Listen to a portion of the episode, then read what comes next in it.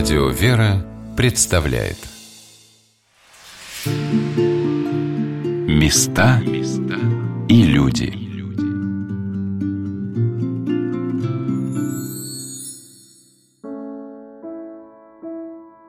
Рыльский Свято-Николаевский мужской монастырь расположен в городе Рыльске Курской области при впадении в реку Сейм реки Рылы. Своим потоком она буквально прорыла себе путь сквозь холмистую гряду, на которой стоит и нынешний монастырь, и город Рыльск, а до них жили еще предки славян. На месте их поселения во времена князя Владимира был построен город-крепость Рыльск, а в нем храм, посвященный болгарскому святому, преподобному Иоанну Рыльскому. Церковное предание связывает христианизацию этих земель с приходом на Русь болгарских монахов, Основанный ими монастырь стал одним из первых на русской земле. Предполагают, что тогда он был пещерным и носил имя Волынская пустынь. Новый расцвет монашеской жизни в Рыльске связан с явлением в XV веке недалеко от монастыря на острове напротив села Осмолово иконы святителя Николая Чудотворца. Образ, который прозвали Никола Рыльский, на века стал главной святыней здешнего края, прославился чудотворениями. Из Рыльского монастыря ежегодно совершался торжественный многолюдный крестный ход с иконой на место ее явления. Разбогатевшее в XVIII веке рыльское купечество отстроило обитель, возвело в ней три храма, которые напоминают три больших корабля, устремленных на восток. Монастырь, хотя и не был большим, поддерживал древние строгие традиции монашества. В нем располагалось духовное училище, больница, а также кафедра рыльского епископа. В 1920-е годы ее занимали епископы Павлин Крушечкин и Иоанн Пашин, прославленные в сонме новомучеников и исповедников российских. В 1925 году монастырь закрыли. В нем расположились хозяйственные организации, которые быстро превратили его в руины. И вот к этим развалинам, которые в 1991 году были возвращены верующим для возрождения древней монашеской обители, был назначен настоятелем архимандрит Ипполит Халин. Что предоставлялось взору приезжавших в разоренную обитель людей, трудно представить сейчас. Когда в центре монастыря уже высятся украшенные куполами обновленные храмы, из которых полностью пока восстановлен главный собор, посвященный святителю Николаю Чудотворцу. Построен паломнический корпус, монастырь украшен цветами, все как-то просторно, светло, открыто. А тогда, в 90-е годы, он напоминал то ли приют беспризорников, то ли дом для бездомных. И вот на эти развалины, к старцу, стали собираться люди, которые захотели пройти вместе с ним по пути монашества. Вот что сказал иеромонах Варлаам – Вид монастыря, конечно, меня шокировал, потому что если сравнить с московскими монастырями, они были еще недавно открыты, но все-таки это вид у них на монастырь похоже. А здесь развалины страшно, трава была высокая. Ну и, и самое главное, что люди здесь были ну, самые разные. И бомжи, ну такие вот больные духовные люди. Келья, конечно, там ну, благолепия не было такого, что чуть не с крысами ночевали. Полов не было, щели такие огромные. Вот в этом корпусе сейчас он более-менее такой, вид такой имеет. А, а тогда, я так понимаю, для батюшки главное, чтобы был такой вот минимум. Служба есть. Батюшка, он не любил такое благолепие, чтобы, например, сиял там золото, да, купола, что там всякое такое, там плитки там были, всякое такое, клумбы. Батюшке, мне кажется, люди были важнее. Для батюшки было важно, чтобы наш монастырь все как маленькое государство было, у нас свое хозяйство. Старался, чтобы люди владели как можно больше такими обыкновенными специальностями, можно сказать, жестейскими. Все прошли через хоздвор, все работали на огороде. Вот я, например, свечами занимался, основная была специальность моя. Так батюшка старался, чтобы люди в какой-то степени все прошли через свечное послушание. Батюшка, ну, такое, как бы, живучество духовное такое. И социальное Живучество. Живучество, так вот. Чтобы мы были готовы ко всему, чтобы мы могли трудности испытать. Поэтому, может быть, отчасти он и был противник комфорта такого, чтобы там, ну, как бы ремонты были, там, например, в Киеле, всякое такое. Аскетизм он это поддерживал и считал его необходимым. Он все время напоминал о том, что ну, могут быть тяжелые времена, если мы будем такие изнеженные, можно сказать, вот, комфортом, цивилизацией, то мы не сможем встретить трудности такие настоящие, которые могут нас постигнуть. То, что он для нас готов как ну, можно сказать, как монахов таких настоящих, реальных, которые могут подвязаться в любых условиях, быть трудности терпеть, быть готовым ко всему. Отец Ипполита возглавил совершенно разоренную обитель. Надо было выселять из братских корпусов людей, создавать монастырское хозяйство, восстанавливать храмы. Трудно даже представить, как все это было поначалу. Монахов было немного, как все успевали. Начали обрабатывать землю вокруг монастыря, помогая при этом разоряющемуся сельскому хозяйству. Создавали скиты, завели скотный двор. Все созданное батюшкой помогало не только собирать средства на восстановление храма, но прежде всего на поддержку людей, которые обращались в монастырь, к батюшке.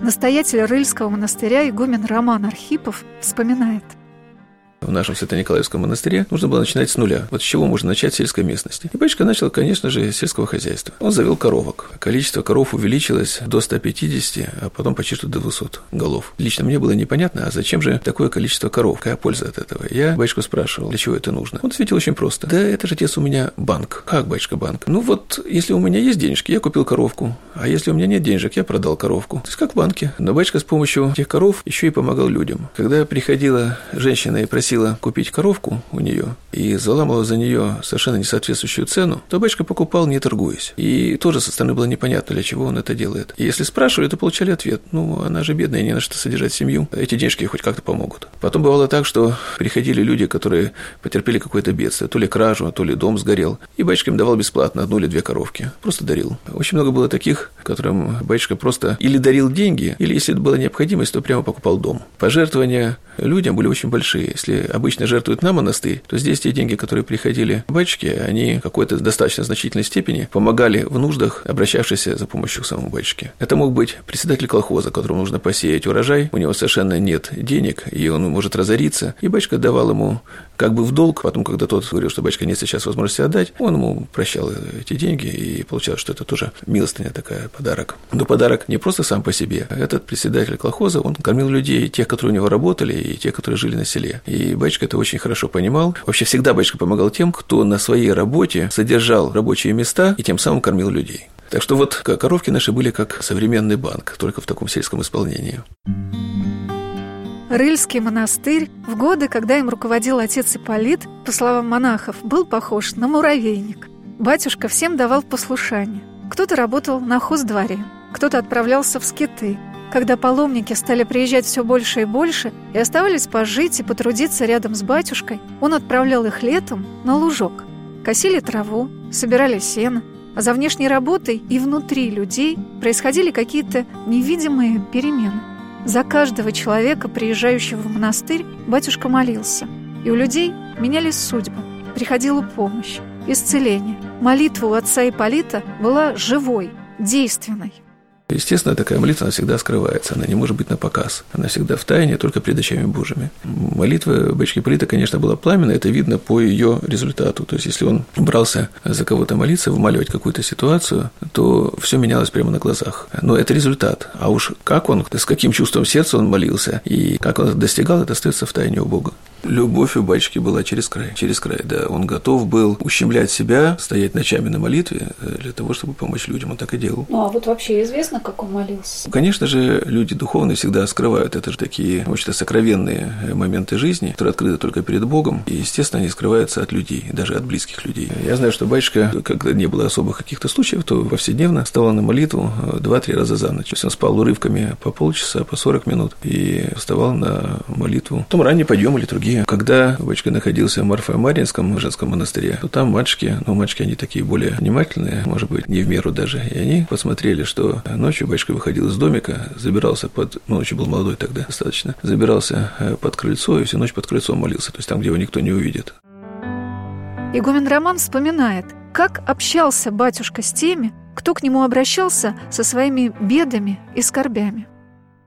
Батюшка Привет вообще общался очень интересно. Он всегда сочувствием переживательно участвовал в разговоре. Если речь шла о скорбях, если человек рассказывал о своей беде, о скорбях, и приходилось наблюдать эту беседу со стороны, есть даже некоторые фотографии батюшки Ипполита во время беседы, его лицо выражало сострадание, сострадание говорящему. Он очень сочувствовал, переживал за того человека, который имеет скорби, эти скорби, об этих скорбях говорит. Но в ответ батюшка утешал всего несколькими словами. Он находил такие нужные слова, которые могли по-настоящему утешить, но их не было много. Это было два-три 3-5 слов, одна-две фразы, и они сразу, попадая в точку, укрепляли человека. Человек получал надежду, он видел, что не все потеряно в его жизни, что обстоятельства, которые пытались уже было совсем его сломить, что это не окончательное решение, он может совладать с ними. Он чувствовал помощь и укреплялся в этой беседе. То есть практически никто не уходил от батюшки неутешенным. Меня поразили слова матушки Ноны, игумени Аланского богоявленского женского монастыря в Северной Осетии, которая сказала, что для них значили слова батюшки. Практически все мы, конечно, переживали это. Мы за батюшку готовы были умереть сразу, там же. И никто бы глазом... Я понимаю, как бы, может быть, не совсем правильно это сравнивать, но я понимаю, почему христиане так вот шли на смерть и жаждали этой смерти. Потому что после вот этого момента любви очень сложно жить потом в грязи. Вот. История окормления архимандритом Ипполитом осетинских паломников, создание в Северной Осетии монастырей особенно ярко – отражает то, что за всей простотой и поразительной скромностью батюшки было скрыто его огромное духовное дерзновение и сила молитвенного подвига. Ни разу не посетив Осетию, он смог в Рыльске собрать вокруг себя такое большое количество духовных чад из Северной Осетии, которые сейчас возрождают на Кавказе в горных аланских монастырях православную жизнь. Башке всегда хочется сказать очень много. Все время потом сожалеешь, что не сказал чего-то главного. Но для Осетии, для Алании, батюшка стал таким своеобразным апостолом новейшего времени. Причем уникальность его служения православному, единственному православному северокавказскому народу, осетинам, ну, заключалась в том, что он напомнил, то есть не вновь обратил или там заново обратил людей в веру христианскую православную, а он напомнил народу, что он православный, что корни его христианские, и что когда-то на целых полвека раньше Руси аланы приняли христианство от Византии, и это способствовало укреплению государственности. И если бы не вот эти ужасные разорительные походы монгол, то аланы, возможно, до сегодняшнего дня сохранили бы свою церковь. И то, что, допустим, не удавалось там долгие века после разорения Алании, и то, что не удалось во всем 20 веке, удалось в начале 21 века. Батюшка благословил создание двух монастырей, причем сделал акцент на местных на людей из местного населения, скажем так, ну, понимая, что монашество само по себе сложно, а если оно на чужбине, то еще сложнее. Поэтому сегодняшний костяк вновь созданных монастырей, которым сегодня уже по 10 лет, это монахи осетины, которые прошли послушанию батюшки, которые впервые когда-то к нему приехали. Сначала начали ездить просто женщины. Это были первые такие женщины, верующие, которые услышали о батюшке, когда он только начал свою подвижническую деятельность в Рыльском монастыре. Я не знаю, может быть, это было особое благословение Матери Божией, потому что э, ведь можно было и на залет потянуться, и еще куда-то, имея в таком массовом количестве, но все-таки люди ехали именно к старцу. А может быть, потому что отец Ипполит был вот такого особенного склада, старец, сущность которого особенно подходила нашему народу. Может быть, наш народ просто изголодался и страдался по всепрощающей любви. Мы приезжали туда изуродованные, разоренные войной, терактами, непониманием, обнищанием. Здесь уже Россия выбиралась после перестроечных разрушений, а там полыхала война. И приезжали обретали отца. Понимаете, мы расставались в Рыльске с духовным сиротством. Мы обретали там отца, и через это обретали почву под ногами, обретали Бога в первую очередь. Матушка Нона рассказала о своей последней встрече с батюшкой когда отец Ипполит рассказал о том, где будет расположен их монастырь. В мае 2001 года, это была последняя Пасха с ним, я стою, и мне дали цифровую фотокамеру впервые в руки. Я щелкаю, щелкаю, а он от вспышки так щурится, а потом говорит, да кто ж это меня там все время, значит? Я говорю, батюшка, это я, я в мирской одежде. Он на меня смотрит и говорит, а, аланская игуменя наша, как будет Пастинский Христос воскресе? А я что-то, это, это перхоландская игуменя? Я так рот раскрыла, и он мне чисто на астинском говорит, забыла, и он мне на весь храм, он говорит, Раштирай, Гаш, Христос воскресе пластинский. И я просто... Вот такая была встреча пасхальная еще накануне. А потом уже меня вызвал и отправил. У нас было четыре сестры, и он нас на Иверскую отправил в Осетию. Потом я его последний раз перед смертью еще один раз видела. Вот тогда он мне назвал место, где будет монастырь. Я хотела уехать из Алагира. А батюшка, там очень тяжело. Вот нам казаки дают землю, они люди верующие. Может, может, я к ним все. Алагир так в темном так состоянии находился. Он так кулаком. Валаджир, Алагир, Валаджир, это Астинского, он Валаджир. А потом смягчился и говорит, ну ищи где-то там от вас заброшенный дом отдыха километров 5, 6, 7. Это знаете, как звучало? Иди туда, не знаю куда, найди то, не знаю что, и кто мне еще это отдаст. Но проходит даже меньше года, наверное, прошло по его смерти, и пришел на кафедру Владыка Феофан, Ставропольский, Владикавказский. Приехал к нам, ну что вы живете на жилой улице, что это за монашеская жизнь? Нет, давайте-ка искать, все. Поворачивается к главе района, дать есть у вас есть. И вот дают это место, где сегодня монастырь. Я потом замеряю, в спидометре на машине километраж, и получается 7 километров. Что уже успели сделать за 15 лет после кончины батюшки Ипполита в одном из монастырей, созданных по его благословению, рассказывает настоятельница Аланского Богоявленского женского монастыря игуменя Нонна Багаева. Мы фактически заново построили. У нас сейчас э, два небольших храма, и проект большого уже есть. У нас мастерские корпуса, в том числе и швейная, и портная, и пекарня. У нас большой сестринский корпус, большая трапезная, где мы расписали ее, включая ланских святых на стенах. Впервые такого тоже не было. Мы перевели молитвослов на астинский язык, выпустили. Мы частично службы дублируем на ланском языке. Это понятно, что там большинство людей, они говорят на родном языке, и они просто, они как, как это очень наш, может быть, Настя, как это, я понимаю, о чем идет речь. И у нас детский центр реабилитационный, мы его построили сразу после теракта, занимаемся детьми, попавшими в теракты и боевые действия, сестры в том числе занимаются. У нас пруды, у нас скиты, у нас много чего есть. Батюшка сказал, ничего не продавать, все покупать. Чем мы и занимаемся, накопительством. Может, кто-то потом придет духовный, начнет молиться, не знаю. У нас два священника служат в монастыре. Сестры все знают службу, это установка такая. У нас все чередой служат на клиросе, потому что в любой момент кого-то, чтобы можно было послужить любой из сестер. Ну и, конечно, прием людей, потому что люди идут большим потоком, люди нуждаются. Это предгорье, это въезд в Алагирское ущелье. Очень красивое место, святое место. Там чуть дальше величайшая святыня Осетии Рощи Хетага с христианскими корнями. Вообще это ущелье, это колыбель аланского христианства на самом деле. Вот, а через горку Феогдон, мужской монастырь. То есть мы в двух параллельных ущельях находимся. Сегодня на «Волнах Радио Вера» мы вспоминаем о подвижнике наших дней, архимандрите Ипполите Халине, который поднимал из руин Рыльский, Свято-Николаевский мужской монастырь. В старце Ипполите поражает сочетание древнего, может быть, даже сурового подвижничества с милостивым, любящим, отеческим отношением к людям. О времени, когда монастырь был наполнен паломниками, вспоминают многие. Часто связывают эти годы с пребыванием в монастыре большого количества людей бездомных, алкоголиков, наркоманов, которых отец Ипполит принимал, и они подолгу жили в монастыре. Кротость, терпение и молитва батюшки творили чудеса. Люди переставали пить, употреблять наркотики, оставляли свое криминальное прошлое и возрождались к жизни честной, чистой. Но что брал на себя старец, какими болями и скорбями была наполнена его жизнь, об этом не знал никто. Я не слышала ни от одного человека, чтобы он вспомнил, как батюшка делился тяжестью своего служения.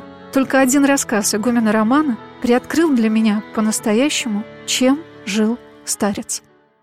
Батюшка Парин себе он очень мало говорил. Со мной был такой случай как раз, когда я был еще послушником, был теплый осенний день, солнышко светит, я закончил свое послушание, наколол дрова, растопил печку, там готовят. Основную обязанность на полдня исполнил. У меня есть перерыв какой-то, час-два, но нужно идти продолжать. Вот я вышел и стою, наслаждаюсь своим состоянием прекрасным, утешенным и погодой, и солнышком. А мимо проходит батюшка, остановился и говорит, ну как, отец, хорошо? Я говорю, да, батюшка, очень хорошо. Он говорит, а представляешь, говорит, я 40 лет в монастыре как в аду. Благословил меня и дальше пошел. Я, конечно, долго раздумал потом над этими словами, но какие-то отдельные вещи объяснила. Может быть, другая ситуация. Тоже батюшка рассказывал. Говорит, иду я по монастырю. А навстречу идет, скажем, трудник. Кланяется, благословение берет, а душа меня матом кроет. Как в аду, это прежде всего слышать человеческие мысли, слышать то, что творится у человека в душе, в глубине души. Особенно, если там темно в душе человеческой. И самое страшное, наверное, это когда старец говорит, помогает исправить ситуацию, хочет человека вытянуть из этого болота, в котором он находится, а сам человек не хочет. Если он не хочет, старец не может настаивать. То есть приходится видеть старцу, как человек барахтается в зловонной жиже, не хочет из нее выходить, и он ничего не может с этим сделать. То есть терпеть невозможность помочь человеку утопающему, это, наверное, очень страшно. То есть, конечно, можно помочь молитвой, конечно, он молился, но когда можно взять за руку и вытащить, и страдающий не хочет взять его исцеляющую и спасающую руку, свою в ответ не дает, наверное, это самое страшное. Так поистине мучение. Ну вот если бы рядом с нами находился какой-то наш родственник, которому можем дать медицинское лекарство, и оно его спасет, а он от него отказывается. И мы не можем никак его заставить. Мы видим, что он болеет, что он страдает, что он может умереть, но он отказывается принимать лекарства, которые мы ему даем. Мы действительно не видим того, что скрыто от нас в добрых, любящих глазах старца. Бесконечная любовь и милость покрывает все наши немощи, грехи, падения. Отец Роман не смог вспомнить, как его когда-нибудь ругал отец Ипполит. Только однажды. И то, кажется, несерьезно.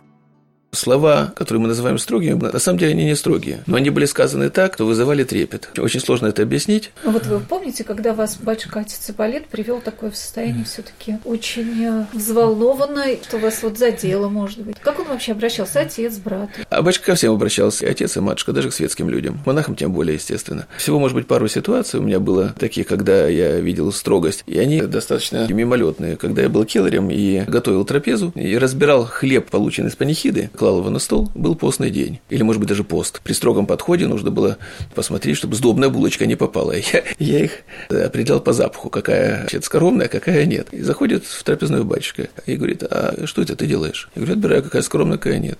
Видишь, ты какой умный. Если говорит, хочешь, пеки сам хлеб, и будешь точно знать, что он постный. Вот. Но он сказал вот так достаточно строго. Полдня я находился потом в очень бодром состоянии. Достаточно строго было сказано. Но трепет вызывал не только обращение к тебе самому. Когда рядом батюшка кого-то ругал, то почему-то было очень страшно. Когда мы разговаривали с отцом Романом о батюшке, я не удержалась спросить, есть ли сегодня такие старцы, как отец Ипполит – Хотя прекрасно понимаю, что каждый старец – это настолько уникальное явление, что повторение быть и не может. Но в русской церкви сохранялась преемственность старцев. И в наши дни были чудесные старцы, уже были. Их действительно становится все меньше.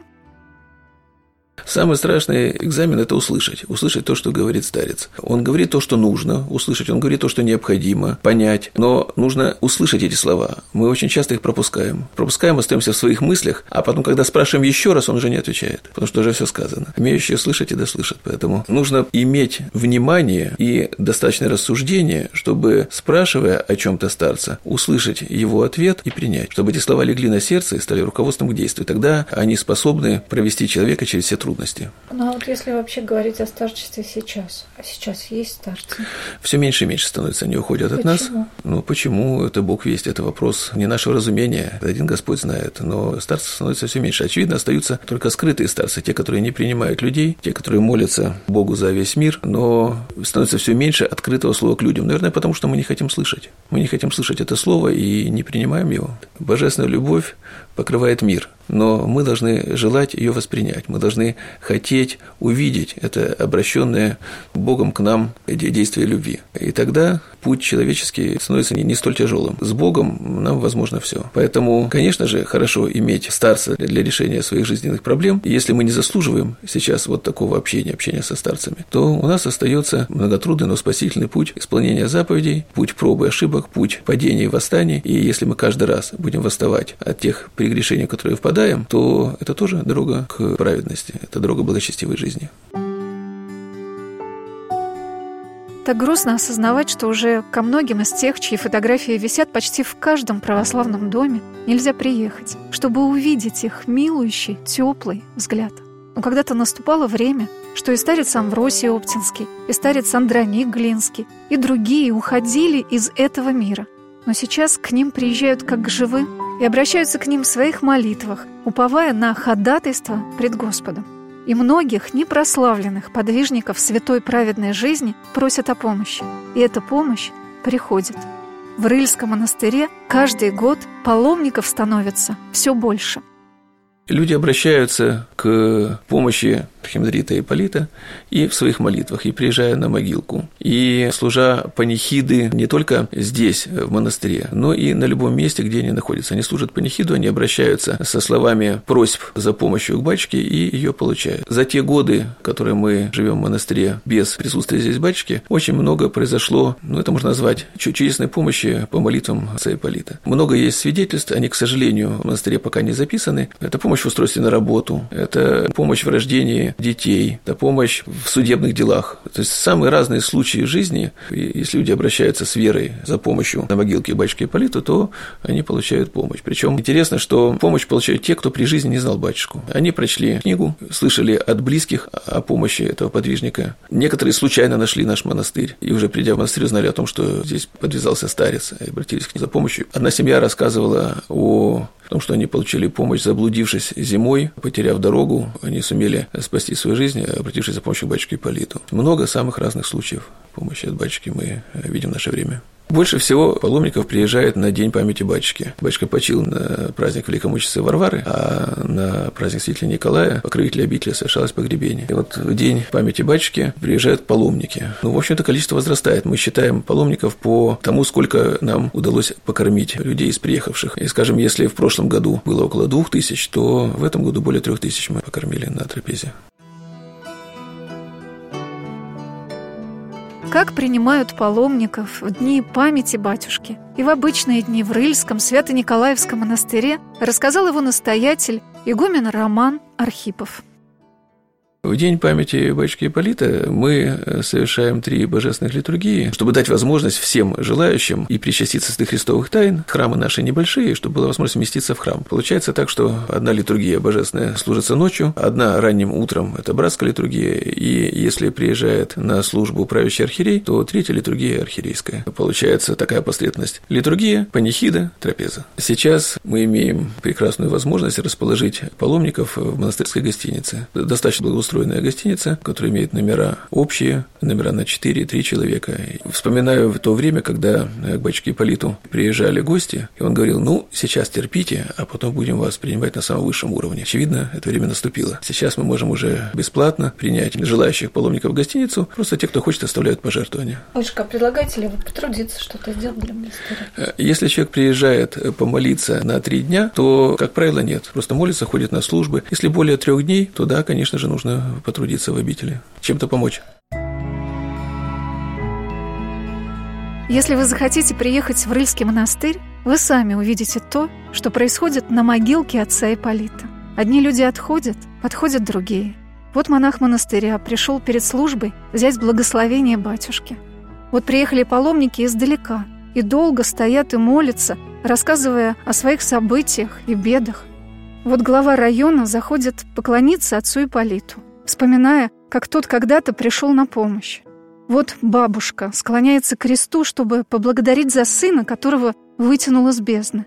Вот молодая женщина рыдает, прося о помощи в своих скорбях. Вот молодая пара приходит поблагодарить за счастье. Не удивляйтесь, этот поток продолжается и не перестает. И кто исчислит этих благодарных и уповающих на помощь батюшки людей, которым этот старец, этот человек святой жизни, этот подвижник наших дней стал близким и родным уже навсегда, кого он берет в свое сердце и благословляет на труды, молитвы и, не сомневаюсь, духовные подвиги. То, что он все время рядом, вы знаете, я не на один день за все эти 10 лет не ощутила, что он стал дальше, наоборот, ближе, ближе, ближе, как будто он во всем. Ну, наверное, святой жизни человека, он же пропитывается вот божественностью. Конечно, ему помолишься и все сразу. Я, если я начну вам рассказывать о чудесах, о том, что мы ни одной копейки за землю не заплатили, за постройки, когда все нам передавалось вот так даром. А мы ведь просто девочки были. И любой из правительства мог сказать, что там мы им сейчас там 15 гектаров будем отдавать, там, кто они такие. Нет, ничего такого не было. Я приходила, рассказывала о нем людям, и они говорили, да, мы с тобой, давай, давай. Ну, раз так Богу угодно, давай. И так по сегодняшний день. Места и люди.